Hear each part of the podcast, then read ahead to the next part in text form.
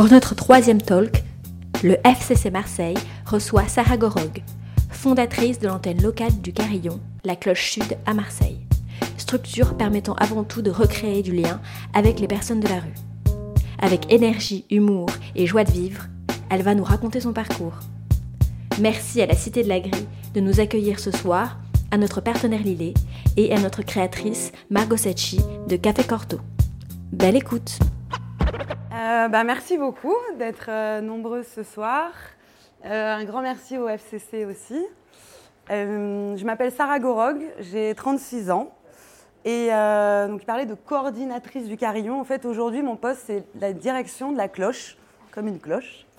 D'ailleurs, petite parenthèse, je remercie FCC, parce qu'il y a une partie des billets qui sont versés à cette association-là.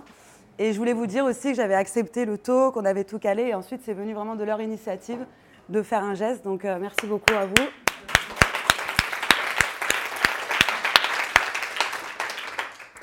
Euh, en gros, la cloche, c'est une association qui dit bah, euh, comment on peut faire pour changer le quotidien des personnes de la rue et comment chaque personne peut agir à son niveau, qu'on ait connu la rue ou pas, qu'on soit commerçant, entrepreneur, qu'on ait une fondation, salarié, qu'on aime le théâtre, voilà, peu importe d'où on vient, comment est-ce qu'on peut agir pour changer le quotidien. Alors, je vais souvent utiliser personnes de la rue, gars de la rue, il y a des femmes aussi, évidemment. Euh, c'est des personnes qui ont connu la rue par accident de vie ou pas, euh, qui sont encore dans la rue ou pas, ou hébergées en foyer d'hébergement, ou vraiment dans la rue, ou euh, des gens qui ont connu la rue mais qui s'en sont sortis aussi. voilà, ça regroupe un petit peu toutes ces personnes-là. Je vais faire ça en deux axes. Dans un premier temps, je vais vous raconter un petit peu mon parcours, qu'est-ce qui m'a amené à arriver là, parce que je ne viens pas du tout directement, en tout cas, du milieu du, social. Et dans un deuxième temps, je vais plus vous raconter bah, en quoi consiste mon travail, ce qui m'a plu vraiment, les intérêts. Et je suis particulièrement émue ce soir parce que je quitte mes fonctions dans dix jours. Et euh, je me suis vraiment éclatée à faire ce boulot et donc je suis ravie de le partager avec vous. Voilà. Ok, c'est parti. Euh, j'ai grandi à Paris, du côté de Gare de Lyon. À l'époque, ça s'appelait un peu le, Bronx de la Gare de Lyon. C'était l'île au Chalon. C'était un peu la zone, comme on dit. Euh, moi, j'étais assez privilégiée quand même, mais au milieu de ce, petit bordel, avec plein de gens, des portes ouvertes et euh, une mixité sociale dès le départ assez, riche. J'étais plutôt une enfant assez timide, enfin timide non, mais un peu dans mon monde réservé. J'avais de très très grosses lunettes. Je me suis fait opérer depuis, mais c'est pas encore ça, comme vous le voyez. Euh, et du coup, je suis très tactile. Euh, ça m'a aidé un petit peu aussi cette problématique pour. Enfin, ça m'a aidé, je sais pas. Mais de fil en aiguille, finalement, le fait que je voyais pas grand chose, j'avais toujours une copine ou une sœur ou qui était là pour ramasser mes affaires. En plus du fait que je voyais rien, j'étais très éparpillée, mais vraiment des allers-retours, des, tout ça. Euh, et, je pense que ça fait partie aussi de pourquoi j'en suis arrivée là aussi. Parce que c'est un petit peu avec nos, nos tares et nos faiblesses bah, qu'on du coup on demande de l'aide, que du coup il y a de la place aussi pour, pour aider sur des actions. Donc moi depuis petite j'ai vécu avec ces grosses lunettes et, mon éparpillement. Euh, voilà, j'étais très euh, toujours envie de faire des trucs quoi. Il fallait faire un truc, il fallait une excuse pour faire quelque chose. Une copine elle est pas bien, oh, qu'est-ce qu'on fait? On se rassemble tous. C'était toujours un petit peu des, liens avec l'organisation. Ça a pris ce terme-là bien plus tard parce que moi à la base c'était juste euh, bah, qu'est-ce qu'on fait? Comment ça? Il va pas bien? Bon, ben, on va le voir. Ou on va monter ça. Ou tiens, il y a un nouveau lieu, super. Je partais avec ma soeur, les potes, on va le lancer, on va l'aider. On va... Voilà, un petit peu aussi euh, naïve, aussi d'une certaine façon, mais fallait que ça bouge, quoi. Voilà, donc j'ai grandi à Paris. Euh, j'ai fait des études de philo en me disant que j'allais pas perdre mon temps. Euh, bon. C'était ma pensée de l'époque, c'était un peu bah, cette société, je savais pas trop comment aider, je voulais surtout pas faire du social. Euh, euh, et, du coup, je pensais qu'avec la philosophie, bah, même si peut-être j'allais pas avoir d'emploi derrière, parce que bon, soit je devenais philosophe, euh, soit prof de philo, c'est pas forcément mon délire. Et, mais je, me disais, bah tiens, c'est quand même apprendre à mourir, devenir sage. Je me disais, bon, je vais pas perdre mon temps au cas où je. voilà. Et, euh, et du coup, je me suis passionnée de, philosophie. Puis c'était important aussi euh, dans mon esprit, parce que je, viens d'une famille un peu une partie de ma famille euh, psy. Et l'individu est au centre des problèmes tout le temps, son passé, et ça, ça implique ça parce que son père ou parce que sa mère. Et avec la philosophie, bah, c'est pas l'homme qui est au centre, mais c'est le monde. Et nous, on est des petits acteurs. Évidemment, il y a plein de questions sur l'individu. Hein, pas... Mais euh, c'était vraiment cet aspect que, j'aimais parce qu'on est des petites choses au milieu de tout ça. Il y a plein de vivants, il n'y a pas que nous. Et euh, ça m'a apporté euh, pas mal de réflexions. Heureusement d'ailleurs, en philo vaut mieux. Mais voilà, après, j'ai pas du tout adhéré au système Paris, la Sorbonne.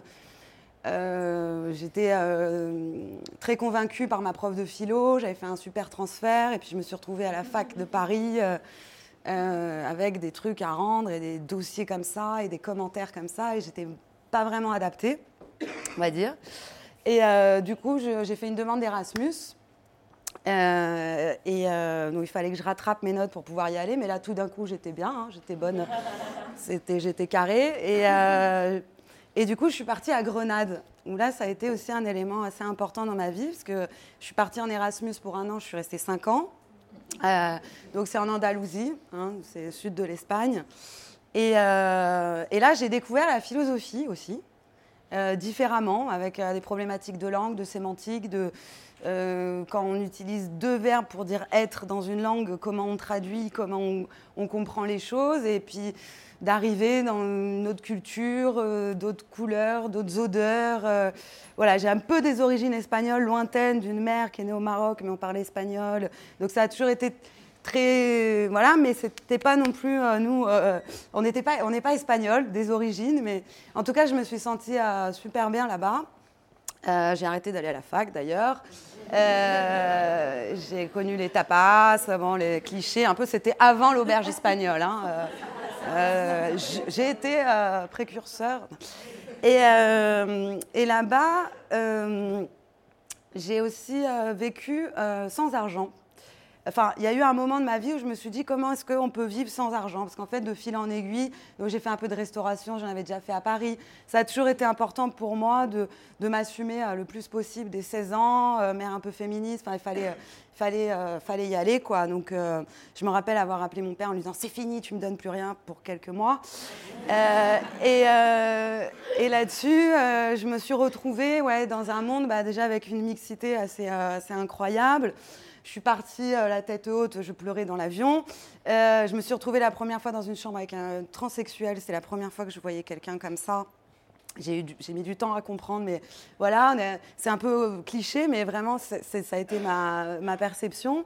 Et euh, du coup, de fil en aiguille, j'étais beaucoup dans les bars, beaucoup dans la rue aussi. Je pense que ça a été.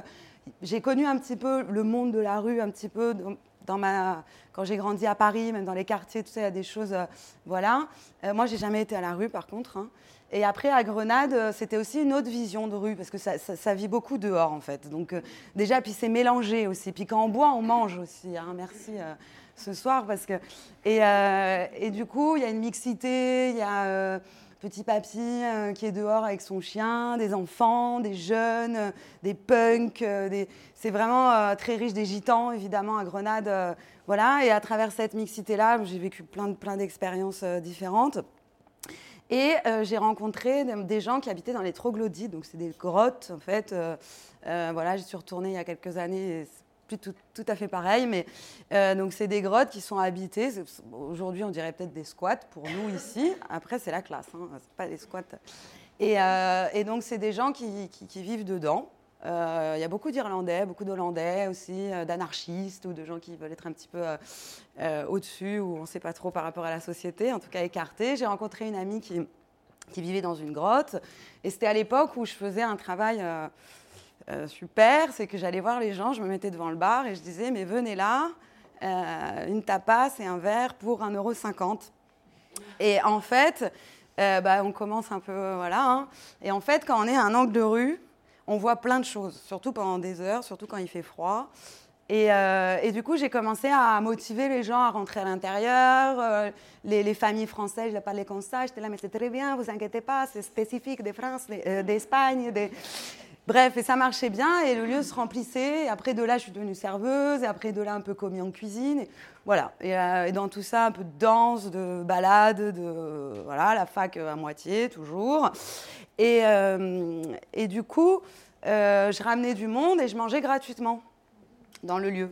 Et après, j'ai repéré un magasin qui faisait des, fringues un peu indiennes à l'angle. Et en fait, je les aimais bien. Et du coup, quand je voyais des touristes, là, non, désolé, mais nous, on cherche plutôt un endroit pour s'habiller. Bah, attendez, j'ai un endroit pour vous pouvez vous habiller. Et en fait, je suis devenue un petit peu la concierge de la place. Et, euh, petit à petit, bah, je m'habillais dans la boutique de vêtements parce que je leur ramenais du monde, donc ils me payaient des vêtements. Je mangeais euh, des crêpes, crêpes, ils disaient, hein. des crêpes jamoniques au jambon fromage euh, parce que je travaillais avec eux.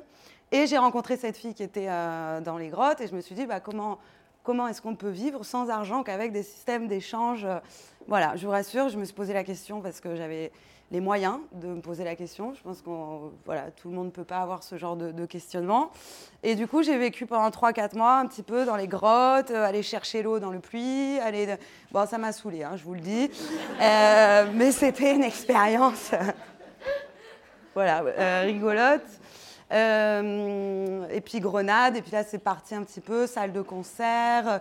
avec ma sœur, on avait des amis en commun qui lançaient une salle. Du coup, je l'ai appelé. On a commencé à monter un spectacle en disant ben, on va faire venir la Cumbia Chichara, marseillaise, qui a joué euh, à Grenade. On a fait venir un camion. Après, j'ai négocié avec la Gitane pour qu'ils aient euh, un appartement. Il n'y avait pas d'électricité, mais c'était la classe. Il y avait une super belle vue sur l'Alhambra. Enfin, voilà, un peu de bric et brac à essayer un petit peu de, voilà, de, faire des choses. Euh, j'ai quand même repris la philo. j'ai réussi à avoir ma licence. en espagnol. Euh, là, j'étais plus Erasmus, donc il a vraiment fallu que je travaille la langue. Et là, je me suis vraiment, vraiment, vraiment éclatée à, travailler ça. Et ensuite, j'ai échoué à Marseille, port d'accueil.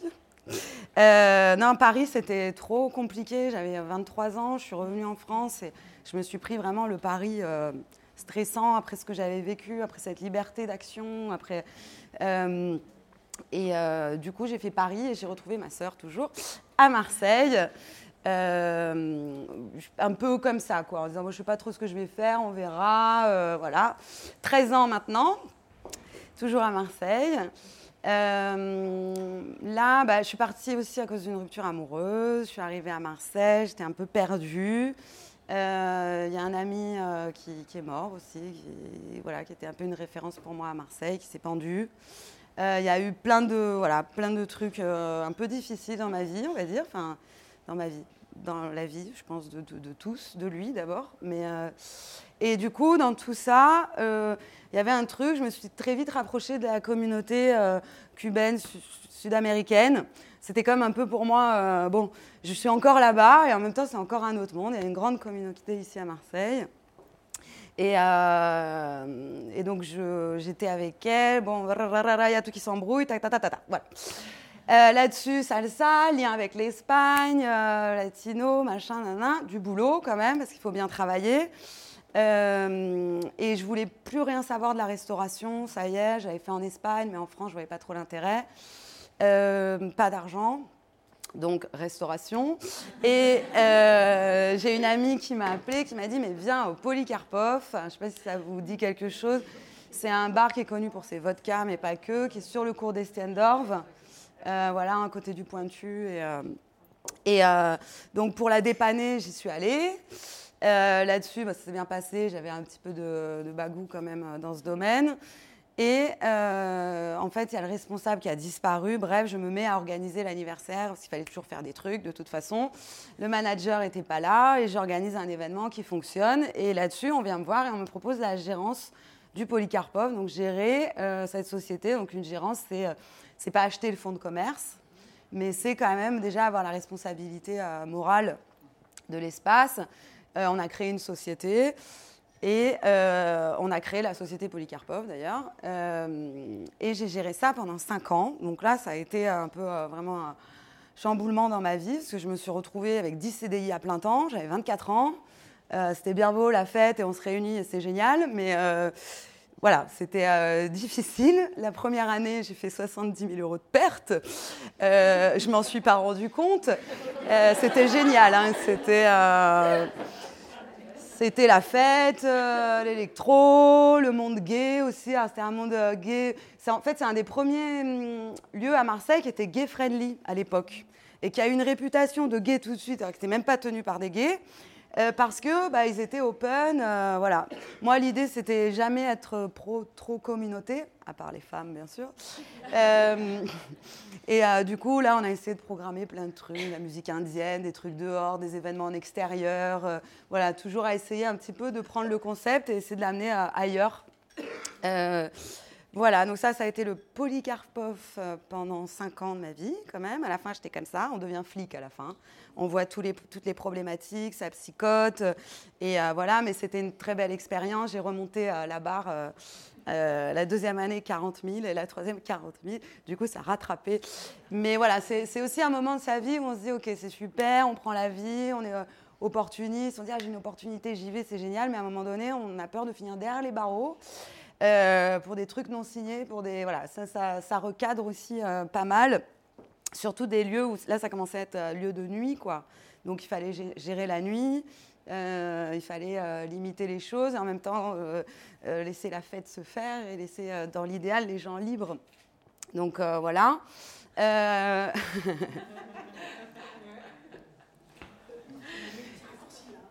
ouais, c'est un petit raccourci, ouais. Mais j'y reviendrai. Euh, et, du coup, euh, bah, ironie du sort, euh, j'ai remonté la pente et le Polycarpov vaut une somme qui est de 600 000 euros et il est en vente. évidemment, on me propose à moi de l'acheter parce que c'est la loi. évidemment, il est trop cher pour moi. donc c'est ça aussi, quand on réussit aussi, c'est parfois assez euh, voilà, ironique de se dire, bah, en fait, si j'avais planté la boîte, j'aurais peut-être pu la racheter parce qu'elle aurait été moins chère.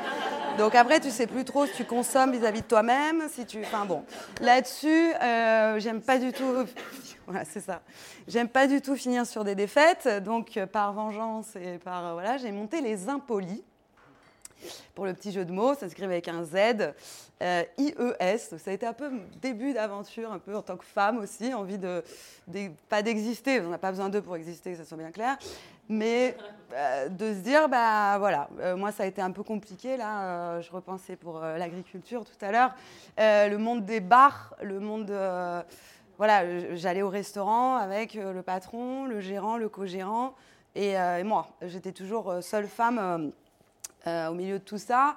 Et on m'a donné cette opportunité. Après, on ne vous prend pas forcément au sérieux. Il y a un endroit où, voilà, euh, euh, bah, j'avais moins de, j'étais moins sûre de moi aussi. j'avais 26 ans. Et c'est des souvenirs un peu périlleux quand même avec ces hommes. Voilà, mais j'ai rien lâché. J'ai monté les impolis. donc là, l'idée, c'était d'organiser des événements dans des lieux un peu improbables, avec deux personnes de l'équipe du Polycarpov. Et euh, voilà, là, on a fait quatre événements en un an euh, qui ont été plutôt un succès, à part un où ça a été euh, horrible. Après, c'est un peu l'idée, c'est moi, je sortais du poli, je monte les impolis, j'ai une équipe avec moi, c'est parti. Et en fait, j'ai monté un spectacle avec quatre changements de plateau, avec de la sécu. Et en fait, j'étais pas formée à ça, je savais pas faire ça. donc voilà, il y, a eu des échecs, mais qui ont permis aussi de rebondir parce qu'après ça a été bon, bah, j'ai perdu ça, j'avais touché un petit héritage, j'ai tout perdu dans la soirée.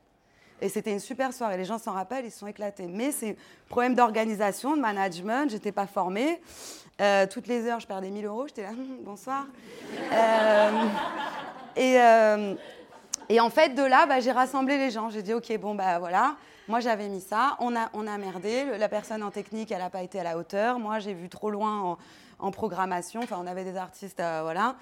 Et euh, Chinese Man, Nasser, euh, enfin, vraiment, euh, ouais.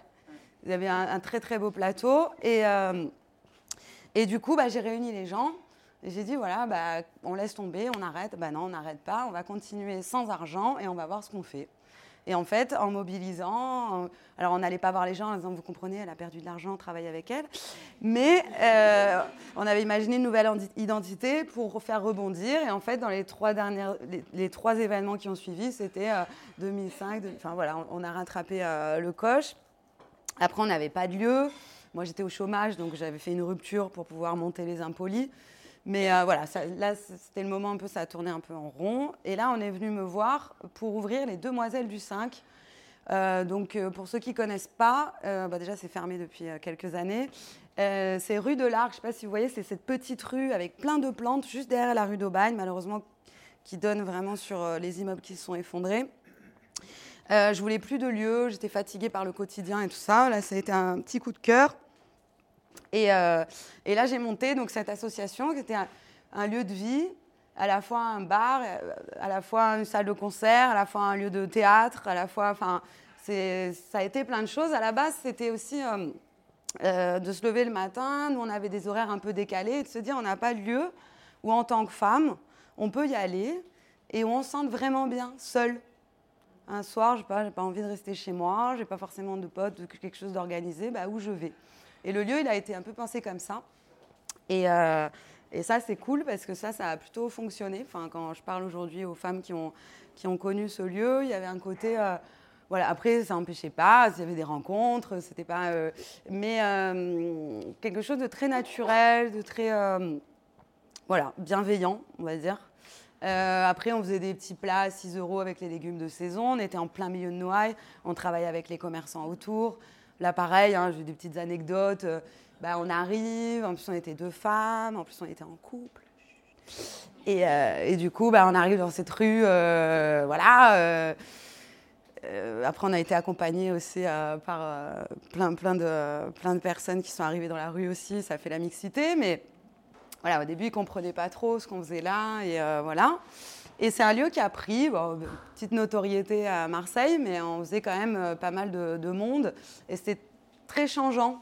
Et c'est un peu le, délire de se dire bah, comment on fait pour que ça change tous les jours et en même temps pour garder une, identité, parce que c'est pas la kermesse non plus. Un jour il y a de la salsa, un jour il y a des nécros. Les gens, quand ils arrivent, il faut qu'ils sachent un petit peu à quoi ils s'attendent. Quoi. Et pourtant, ça a été un travail de longue haleine. Hein, euh, on a fait des soirées nulles aussi, je vous rassure. Mais, euh, mais du coup, voilà, c'était un espace où en fait euh, les prix changeaient pas, où nous on était là, et du coup ça pouvait être euh, vraiment plein de, plein de choses, quoi. Ok, très bien, madame.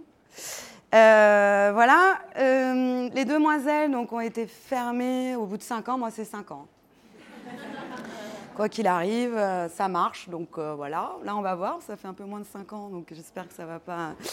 Euh, ok. Juste entre-temps, la petite parenthèse, j'ai eu peur pour ce lieu parce que c'est un lieu aussi de nuit. et sur deux étages avec deux bars. Et à un moment donné, je me suis dit, en fait, au-delà même des normes ou de. Voilà, comment je fais Et je suis allée me former en régisseur de production pendant six mois dans le centre de la France. Euh, pour faire le lien entre la technique et la production, et surtout dans l'idée d'améliorer euh, l'hygiène de ce lieu. Voilà, donc je suis revenue, j'ai fait des travaux. Là, on a commencé à faire d'autres choses, des performances théâtre, etc. Ça s'est fait en, plusieurs étapes. Euh, la petite parenthèse, juste pour dire aussi que bah, y a plein de choses que je sais vraiment pas faire. Après, l'idée, c'est aussi de se rendre compte de là où on est mauvais, entre guillemets, où on n'est pas encore prêt, et aller se former, ou trouver des solutions, ou demander aux autres voilà, ça a toujours été une histoire avec beaucoup de gens autour de moi. J'ai eu beaucoup de chance. Il y a toujours eu des gens autour, euh, euh, même pour me dire Sarah, ton cocktail est mauvais, tu es mauvaise en cocktail, ou euh, d'un petit détail. voilà. Et du coup, fermeture des demoiselles, je passe pour arriver au vif du sujet. et là, bah, là, je me retrouve. j'ai été patronne. De, ah, c'était la patronne du Polycarpov. Hein. Ah, c'était la patronne des demoiselles. Et là, bah, pareil, pas de sous. je reprends le service. Euh, donc je me retrouve à Notre-Dame-du-Mont avec mon plateau et plein de gens que je connaissais qui venaient au bar et ouais mais c'est fermé, ouais mais toi t'es serveuse, oui. voilà. Euh, petit. Hein.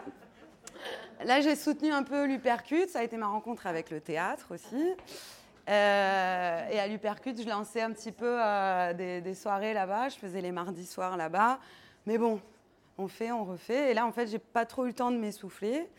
Euh, qu'en sortant du théâtre, une personne du théâtre qui fait du théâtre avec nous euh, est venue me chercher et m'a parlé du carillon. Enfin.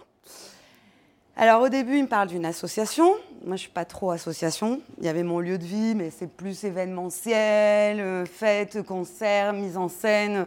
Bon.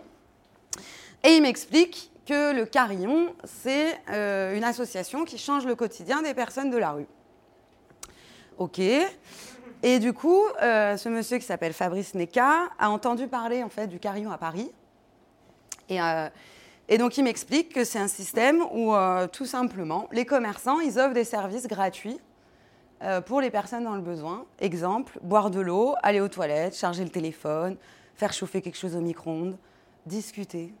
Enfin, des services, voilà, on appelle ça des services. Après, on est en train de se rendre service, là, on parle.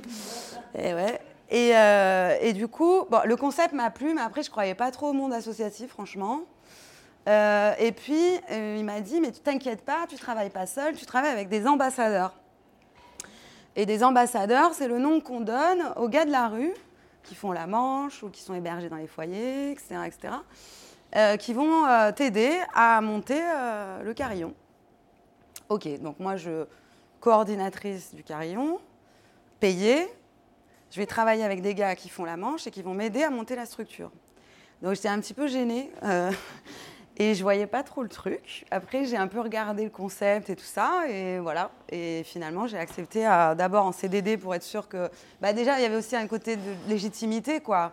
Comment moi, euh, j'allais arriver après euh, la Fondation Abbé Pierre, Secours catholique, enfin des gens qui travaillent euh, dans le monde de la rue depuis 50 ans, et moi, événementiel, power, fête, machin, philo, bon.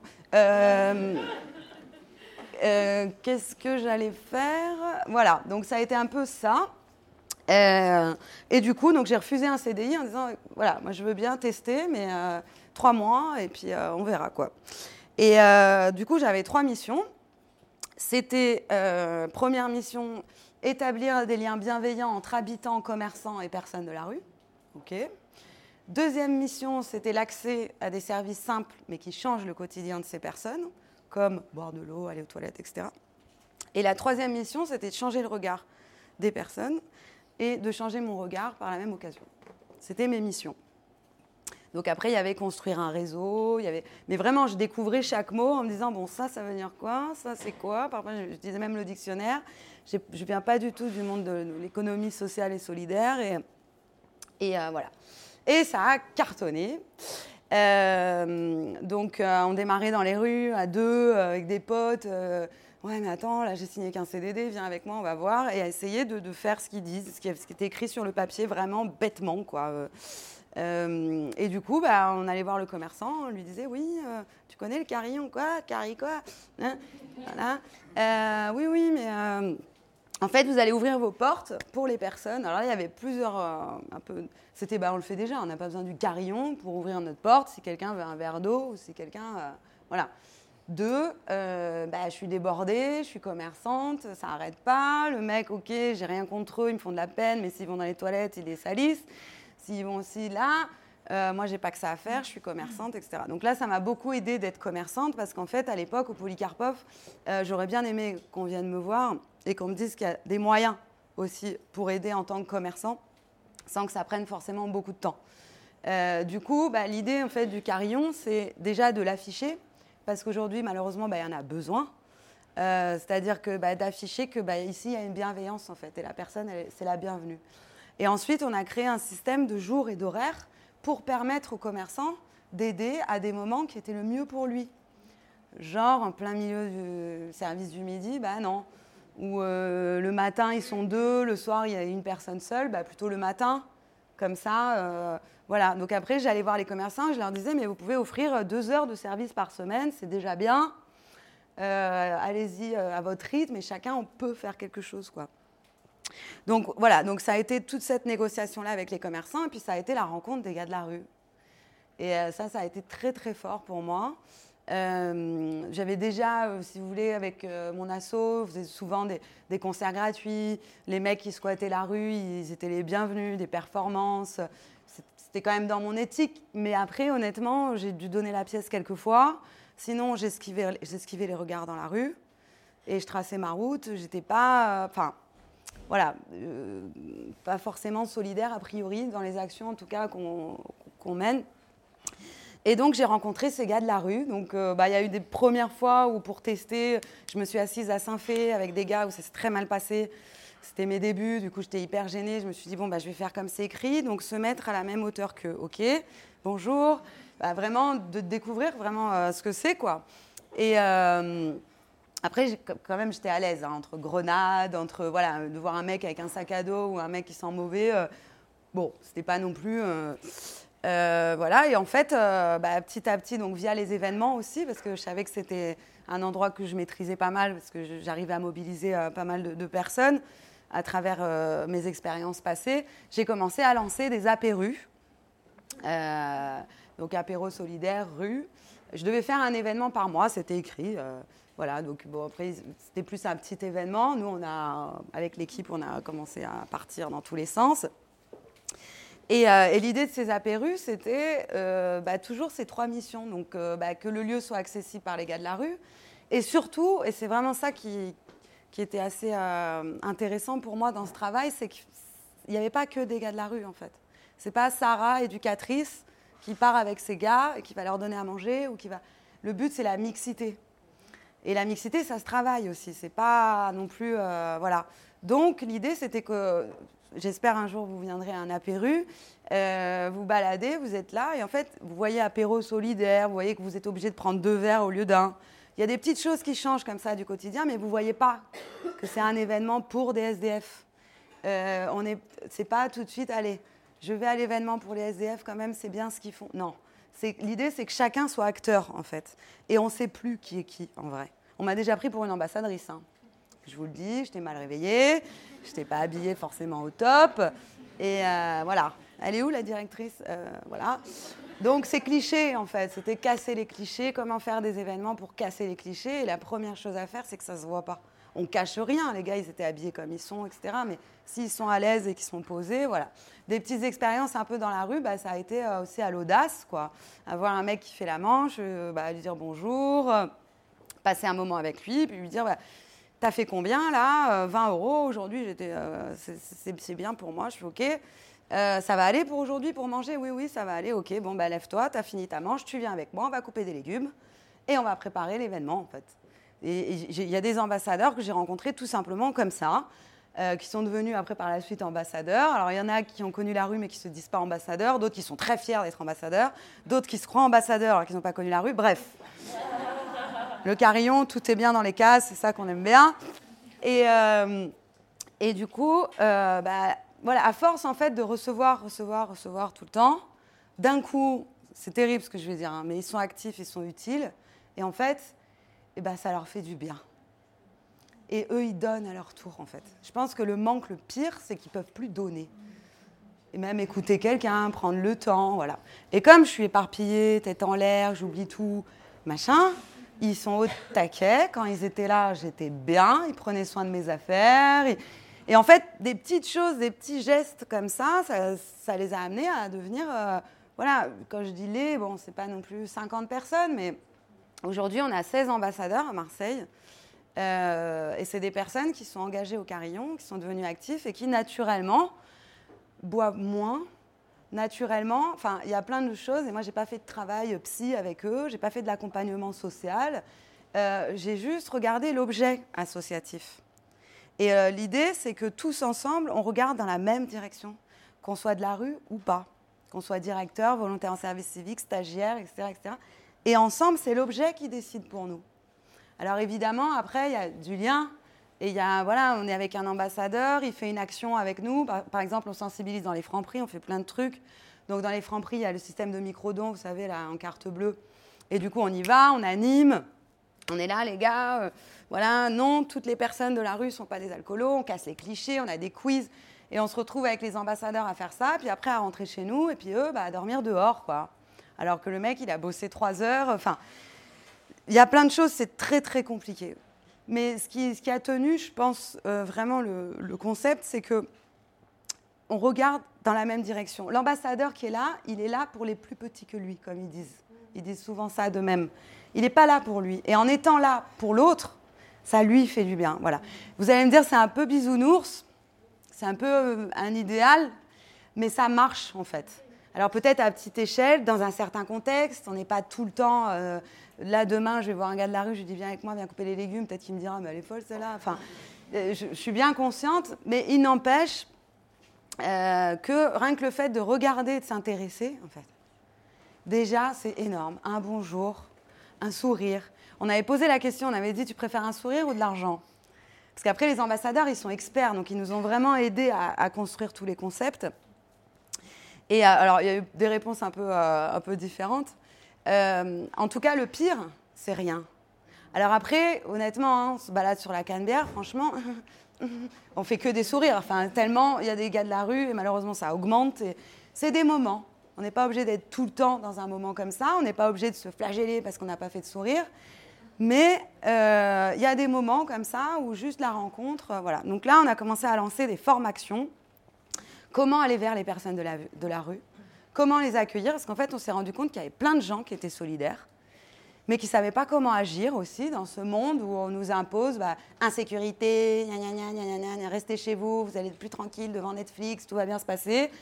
Euh, c'est encore plus dur, je pense, euh, qu'à une époque de se parler, de se faire confiance et de dire Ah putain, lui, je lui ai fait confiance, bah mince, il m'a volé, ah bah mince. Voilà, ça arrive en fait. Hein, euh, voilà. Aujourd'hui, c'est compliqué. Et du coup, quand je dis formation, bah, c'est toujours avec les ambassadeurs, parce que sans eux, ce serait impossible. Toujours les ambassadeurs mélangés avec des bénévoles, et à Marseille, il y en a plein qui sont hyper chauds et qui accompagnent ce projet, parce qu'avec que les gars de la rue, ça marche pas. Donc il y a des bénévoles de, vraiment. Alors au Carillon, c'est très très très large. Euh, ancien flic, euh, enfin voilà. Moi j'ai déjà eu une ancienne flic et un voyou dans les rues. Allez voir les gars de la rue. Hein. Euh, et, du coup, euh, bah, réfléchir avec les gens et leur dire voilà, il y a plein de, moyens d'agir. Là-dessus, le carillon se développe. Euh, donc on était à une centaine de commerçants solidaires, donc la sauce prend. Les, bénévoles prennent aussi, je suis débordée. Euh, là, bah, il faut des fonds aussi, parce qu'en fait, La Cloche, c'est une association qui est née à Paris en 2014. Le Carillon, c'est le premier projet de La Cloche que moi j'ai décidé de lancer à Marseille euh, le 22 juin 2017 et j'ai décidé de lancer que ça dans un premier temps. Pour vraiment, parce que je pense que les commerces, voilà, l'innovation sociale, un petit peu, c'est commerce en fait, parce qu'en période de crise, les commerces, ils sont toujours là. Et le fait qu'il y ait une porte ouverte pour ces personnes, pour moi, c'est fondamental. Euh, et du coup, euh, on est devenu un petit peu au milieu de tout ça la cloche sud, c'est-à-dire l'antenne de région, parce qu'il y a Nice qui s'intéresse au Carillon, Avignon, au bagne. Et en fait, ça a très très vite grandi. Ça, j'ai fait plein de métiers à la fois. Euh, et du coup, là, j'ai embauché une chargée de développement qui va chercher les fonds pour développer le carillon. Sauf que, ok, comme tout le monde, on parlait d'argent tout à l'heure, il faut des fonds pour développer, ou on démarre sans rien, mais on essaye, la banque, pas la banque. Là, aller chercher des fonds là-bas et euh, développer le carillon là-bas, ça allait pas avec mon concept, avec mes missions. Fallait que ça s'applique à l'endroit, en fait, où les gens donnent. C'est-à-dire que au lieu de juste prendre de l'argent, défiscaliser, etc., etc., on s'est dit, on va travailler avec les salariés de l'entreprise. Et on va faire rencontrer les salariés de l'entreprise qui nous aident à développer notre réseau avec les ambassadeurs, les bénévoles. Voilà, on a appelé ça les after-work, journée solidaire. Bon, c'est pas trop. voilà, mais en gros, on fait rencontrer les gens. Donc les gens, ils sont là, oui, oui, on adore vos actions, on va vous donner un chèque. Attendez, avant de donner le chèque, est-ce que vous avez du temps? Peut-être c'est deux heures par mois. Après, on s'adapte vraiment à l'entreprise et on part. Et là, on s'éclate. On est une petite équipe d'ambassadeurs, bénévoles, direction, coordination. Et on part avec les salariés, on les rencontre, on fait des jeux, on fait des... Les ambassadeurs, ils s'éclatent, nous, on s'éclate aussi. Et euh, voilà, pour la petite anecdote, un de nos premiers partenaires, c'est l'Intercontinental 5 étoiles, Marseille. Euh, ça a été euh, un peu un défi aussi. Euh, donc, toujours par ce fameux Fabrice Neca, j'avais un contact là-bas. Donc, j'arrive en bas de l'hôtel. Bon, OK. Qu'est-ce qu'on va pouvoir bien faire avec eux? Et donc, la directrice de l'hôtel m'avait proposé de faire un événement. Elle avait vu mes apérus. Elle fait On fait un apéru. Je suis un apéru là je, je, veux bien casser les clichés, mais. J'étais là, non merci, ça va aller. Enfin, il y avait un côté, euh, les gars, ils sont sur du tapis à je sais pas combien, et après ils retournent dormir dans la rue. Euh, enfin, euh, voilà. Et en fait, on, a, on a mis du sang à trouver le partenariat qu'il fallait. C'est venu aussi de l'entreprise, c'est aussi l'idée. On prend le temps et, et, on laisse les gens à leur rythme, en fait, arriver et puis avoir une proposition. Et, et, du coup, donc évidemment, il y avait quand même une idée de financement derrière, parce qu'on devenait la cloche sud et il fallait que l'hôtel nous aide. Enfin, un hôtel 5 étoiles qui aide de la grande précarité, à un moment donné, il faut que ça soit financé. Enfin, je pense qu'il y a quand même. Mais pas que. Et du coup, euh, l'idée, c'était aussi de sensibiliser les clients. Et donc sur la brasserie, je ne sais pas pour ceux qui ont déjà été à l'hôtel, si un jour vous y allez ou s'il y a des gens, des touristes qui viennent, sur une entrée, un plat et un dessert, il y a trois choix et il y a un plat carillon avec une petite cloche, avec un flyer qui a été fait avec la charte graphique de l'hôtel par une super graphiste. Euh, et l'idée, c'est que les gens, ils viennent, qu'ils arrivent de n'importe où, ils arrivent dans l'hôtel, ils payent leur, euh, chambre, ils vont manger et ils voient ça et il comprend qu'un euro est versé à cette association. Du coup, il voit les systèmes de pictogrammes et ensuite, quand il va à Place de l'Anche, qui cherche plus belle la vie partout, qui trouvera jamais, euh, eh ben, il s'arrête et il voit ces pictogrammes. Et peut-être qu'il verra à ce moment-là un mec en sac à dos ou quelqu'un qui sent pas très bon. Et eh ben, il aura déjà été sensibilisé. Et après, en plus, on a fait les afterwork avec l'Intercontinental, avec la directrice présente, responsable de communication, le serveur. Ça aide aussi dans la, dans la politique de l'entreprise, hein, parce que tout d'un coup, bah, par exemple, on a fait ça avec Ideol aussi, une autre boîte, et il y a un gars qui disait Ouais, elle, je l'aimais pas, je croyais qu'elle n'était pas solidaire. Et bon, c'est des clichés, mais, mais à travers ça, il s'est rendu compte que sa collègue de travail, elle avait quelque chose en commun avec lui qui était ça, en fait, alors qu'ils n'ont rien à voir, qu'ils s'aiment pas. Euh, voilà, donc cette solidarité, elle peut euh, tous nous rassembler. Et euh, voilà. Ça va? On arrive au bout bientôt? Je fais une petite conclusion, ça vous va? Pour les fumeurs, vous n'êtes pas trop... Voilà, pour conclure, on ne sait pas vraiment qui on est en fait. Moi, il y avait des trucs où je me disais, oula, ça, je vais galérer. En fait, pas du tout. Et d'autres choses, euh, je me croyais sûre de moi et ça a été ridicule. Et, je trouve que c'est ça qui est intéressant dans la vie, c'est son ironie. Et dans le monde dans lequel on vit, heureusement qu'il y a cette ironie-là, parce qu'on peut tous devenir quelqu'un d'autre, ou se trouver, ou être soi-même, ou peu importe. Les... Mais juste, on n'est on pas conscient de tout ce qu'on est capable de faire. Et euh, c'est souvent ce que je dis, euh, particulièrement aux personnes de la rue. Mais en vrai, c'est valable pour nous tous, parce qu'on est aussi comme ces gens-là on n'ose pas, ou on se dit tiens j'ai une bonne idée, non mais c'est bon, je suis pas capable. Ben, en fait, si, c'est possible, il y a plein plein de choses possibles. Et euh, je vous souhaite une très très belle soirée et je vous remercie.